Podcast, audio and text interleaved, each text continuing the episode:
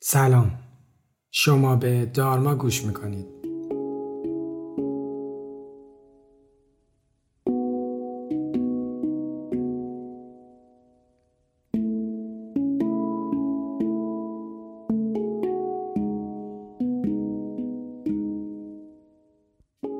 من علی دلشاد هستم و این پادکست رو با کمک تیم دارما براتون تهیه می‌کنم.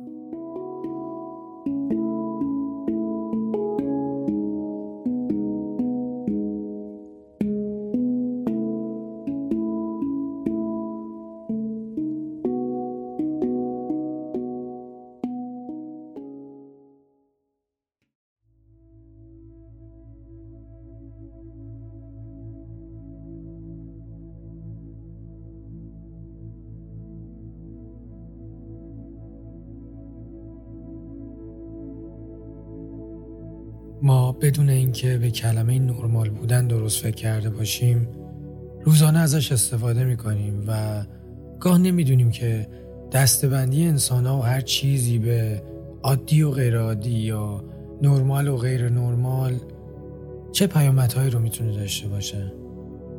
کسانی که از ریاضی دبیرستان یا دانشگاه چیزی یادشونه با شکل توضیح نرمال آشنایی دارن که شبیه زنگوله میمونه. اگه تا حالا اسمشو نشنیدید یا یادتون رفته اپیزود رو پاس کنید و یه جستجو بکنید و شکلش رو ببینید چون باهاش کار داریم.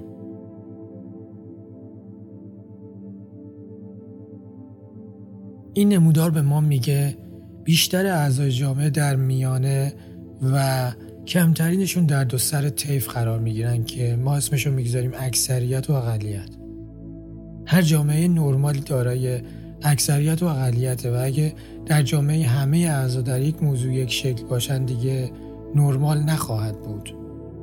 در یک جنگل بیشتر درختها در یه رنج هستن و تعداد کمتری خیلی بلند یا خیلی کوتاهن. این موضوع در مورد قد انسان ها هم در یه جامعه صدق می‌کنه. نرمال بودن یه جامعه ترکیبی از قد متوسط اکثریت و قد کوتاه و خیلی بلند اقلیت. اینکه شما مثل اکثریت جامعه لباس بپوشید حرف بزنید رفتار کنید فکر کنید و عمل کنید دلیلی بر نرمال بودن شما نیست. شما فقط جزوی از اکثریت هستید. اگه گروهی از انسانها جور دیگه ای لباس می نظام فکری و اخلاقی و ارزشی متفاوتی دارن گرایش جنسی متفاوتی دارن اونها با شما متفاوت هستند و دلیلی بر این نیست که نرمال یا طبیعی نباشن. هر عقیده نظام فکری و ارزشی به خودی خود طبیعی و ارزش وجود داشتن داره. هر چیزی که در جهان هستی وجود داره باید وجود داشته باشه. چه کسی می‌تونه به چیزی که هست شده بگه تو نباید هست باشی؟ همونهایی که تصمیم گرفتن جهان رو از بدیها پاک کنن و صلح و آرامش و خوبی رو روی زمین بپا کنن جنایات و فجایی به بار آوردن که تا سالها نتایجش ادامه داره. چیزی که ما بهش نیاز داریم پذیرش و تسلیم شدن به جای حذف و تغییر دیگران و جهانه. چیزی که زمین رو داره به نابودی می‌کشه دقیقا همون چیزی که ما اسمشو گذاشتیم بهتر کردن جهان پیرامونمون. ما باید یاد بگیریم دست از بهتر کردن بکشیم. چون چیزی به نام بهتر وجود نداره. بهتر و بدتر زاده ذهن خودخواه انسانی ماست.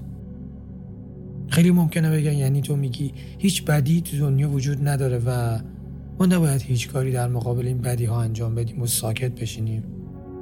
یعنی تو میگی جنگ و تجاوز و دزدی و فخر و ما نباید کاری بکنیم. جواب من اینه که اگه شما این سال رو می‌پرسید اپیزود قبل رو متوجه نشدید و درکی از دوگانگی و طبیعت ذهن انسان ندارید اپیزود قبل رو در مورد قصدانیت دوباره گوش بدید و از خودتون بپرسید چه چیزی و چه کسی همین چیزهای بد رو به وجود آورده. دفعه بعد که تصمیم گرفتید در ذهنتون شخصی رو یا چیزی رو با کلمه غیر نرمال برچسب بزنید به این موضوع خوب فکر کنید. از همراهی شما با دارما سپاس گذارم